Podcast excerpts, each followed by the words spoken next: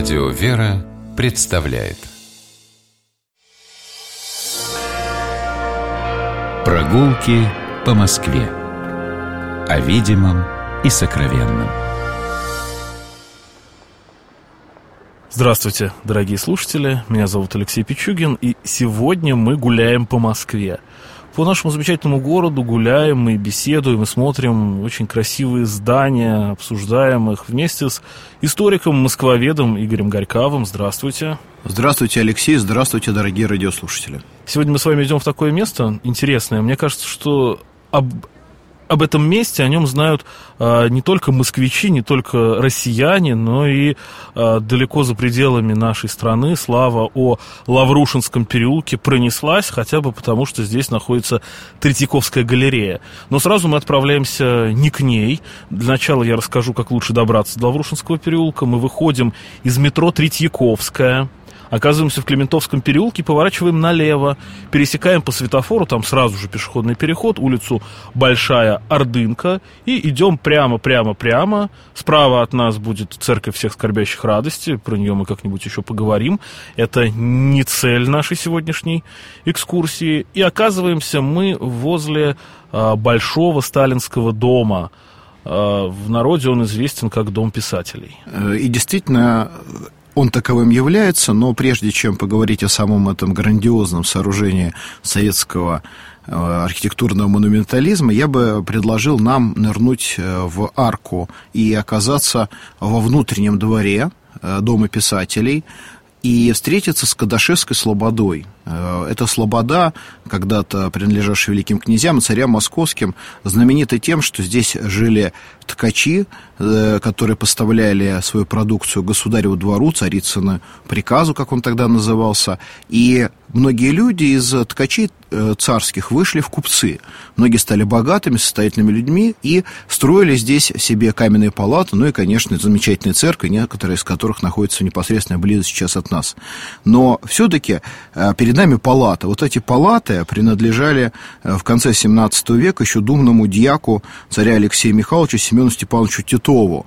Э, впрочем, э, от далекого 17 века в них осталась только небольшая часть, и она очень хорошо сейчас, после реставрации, выделена белым цветом. Это первый этаж нынешнего двухэтажного здания с соответствующими наличниками, ну, а вот то, что в другой цвет окрашено, это уже, соответственно, 18 век, настроенный второй этаж, и все-таки это очень интересно, что такое здание, древнее здание, сохранилось внутри огромного комплекса, возникшего здесь в 1937 году. Это писательский дом.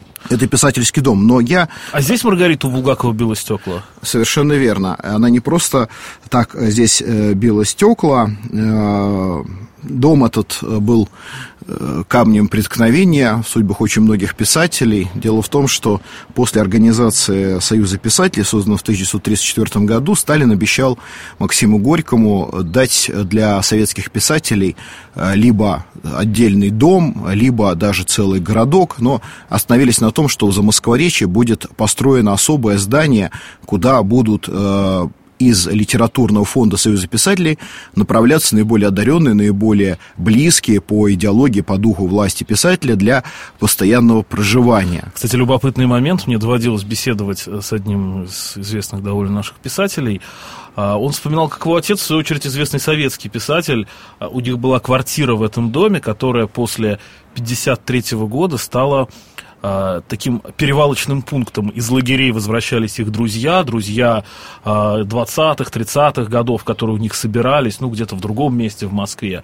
И вот э, в квартира в этом доме, писательском в Лаврушинском переулке, стала вот таким местом притяжения лагерников, э, которые там какое-то время жили, потом уже отправлялись туда, куда э, могли уехать. Да, это так, это дом московской интеллигенции, достаточно несколько фамилий перечислить, это и Агния Бартоев, Всеволод Вишневский, это Константин Паустовский, это Илья Оренбург, это, конечно, Борис Пастернак, Виктор Шкловский и многие-многие другие, э, получившие также ордера на квартиры в этом доме.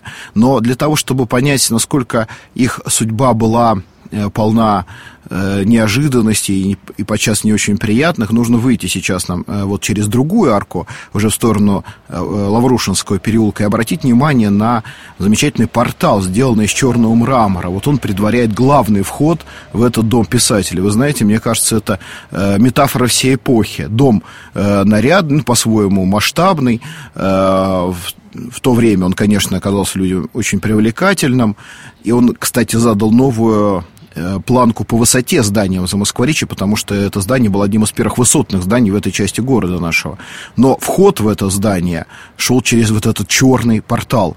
И судьбы очень многих э, живших в этом здании писателей, литературных критиков, а потом закончились э, печально, потому что они оказались сами в лагерях. Ну, не у всех писателей так горестно сложилась судьба. Конечно же, многие из них пережили репрессии из тех, кто в этом доме находился. Ну, главное, что многие из них были всегда готовы к этим репрессиям. Борис Леонидович Пастернак э, вспоминал страшные годы, которые он встретил в этом доме, и э, всегда был готов, но э, Господь его сохранил. И, с другой стороны, с этим домом связано воспоминание о том, как тот же сам Борис Пастернак тушил э, бомбы зажигательные, потому что он дежурил, как и другие писатели во время войны, те, кто не был мобилизован на фронт, на крыше этого дома. И этот дом был привлекательной целью для немецких бомбардировщиков. И как малая попало. подмога, мой песок и дырявый кувшин. Да, это из э, стихотворения другого замечательного московского поэта. Ну, давайте уже оставим писательский дом и выйдем непосредственно в Лаврушинский переулок. И перед нами одно из самых известных, я в начале программы сказал, что слава о Лаврушинском переулке далеко распространилась за пределы нашей страны. Э, наверное, далеко не все знают, правда, что это именно Лаврушинский переулок, но вот Государственную Третьяковскую галерею знают все. Да, действительно, э, переулок это называется Лаврушинским. И это имя получил он по фамилии одной из домовладелец, купеческой вдовы Анисии Матвеевны Лаврушиной. В то время, когда она здесь владела своим участком земли, на самом деле переулок этот был тупиковый, и он не продолжался до Большого Толмачевска. Он был прорублен туда только лишь в 70-х годах 18 века, после чего э, на месте пересечения двух переулков фактически возникла знаменитая усадьба Демидовых. Но а если мы обратимся к истории самой Третьяковской галереи, то начало было положено в середине XIX века, когда сюда в 1851 году переселился Павел Михайлович Третьяков, представитель известного рода промышленников, владельцев бумагопредельных мануфактур.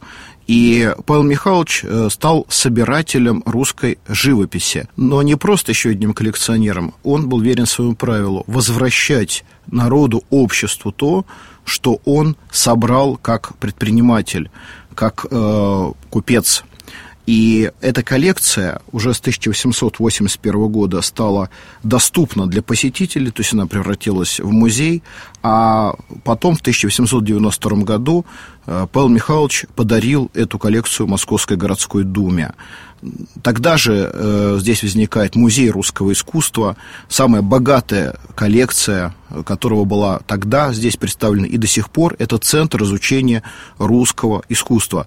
Э, тот фасад, на который мы с вами сейчас смотрим, он, конечно, отражает в себе влияние нескольких эпох.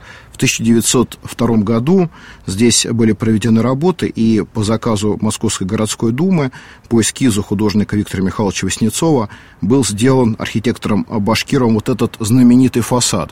Но фасад это единственное практически, что осталось. Я, простите, даже вас перебью. А раньше же на этом месте до начала 20 века стоял непосредственно дом Третьякова. Так там что-то от него сохранилось или это заново полностью построенное здание? Нет, действительно, э, сохранилось значительно значительная часть того здания, которое здесь э, существовало, во всяком случае, в начале 20 века, сохранился этот фасад э, с изображением великомученика Георгия, побеждающего змеи, не случайно, это герб города Москвы.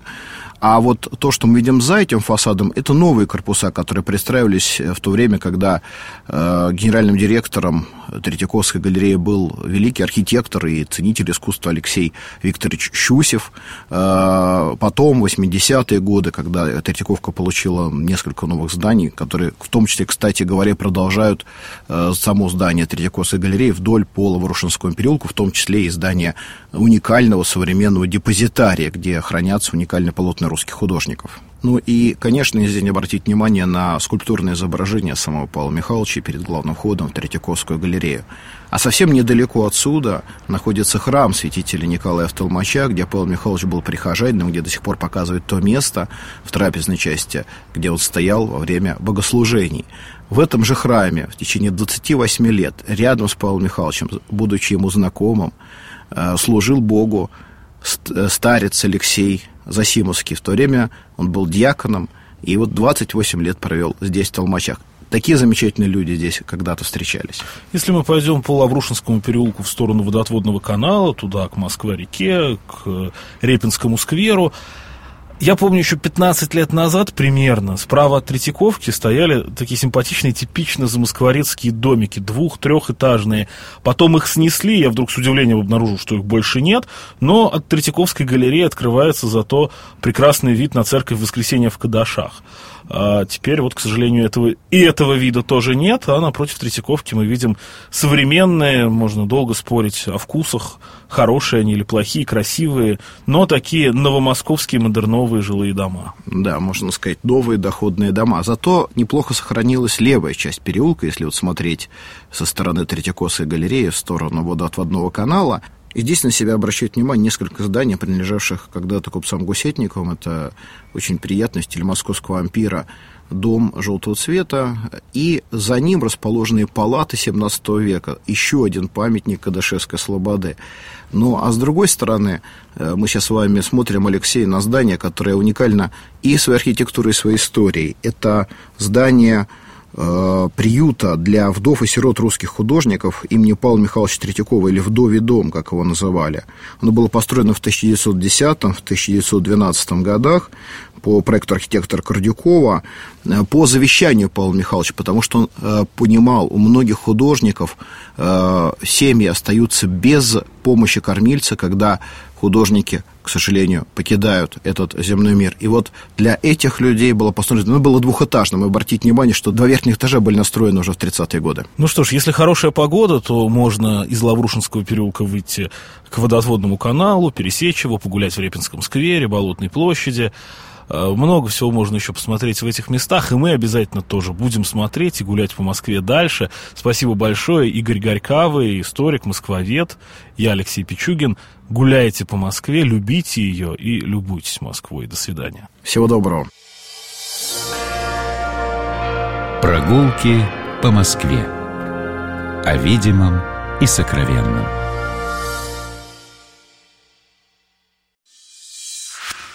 Программа «Прогулки по Москве» произведена при поддержке Комитета общественных связей правительства Москвы.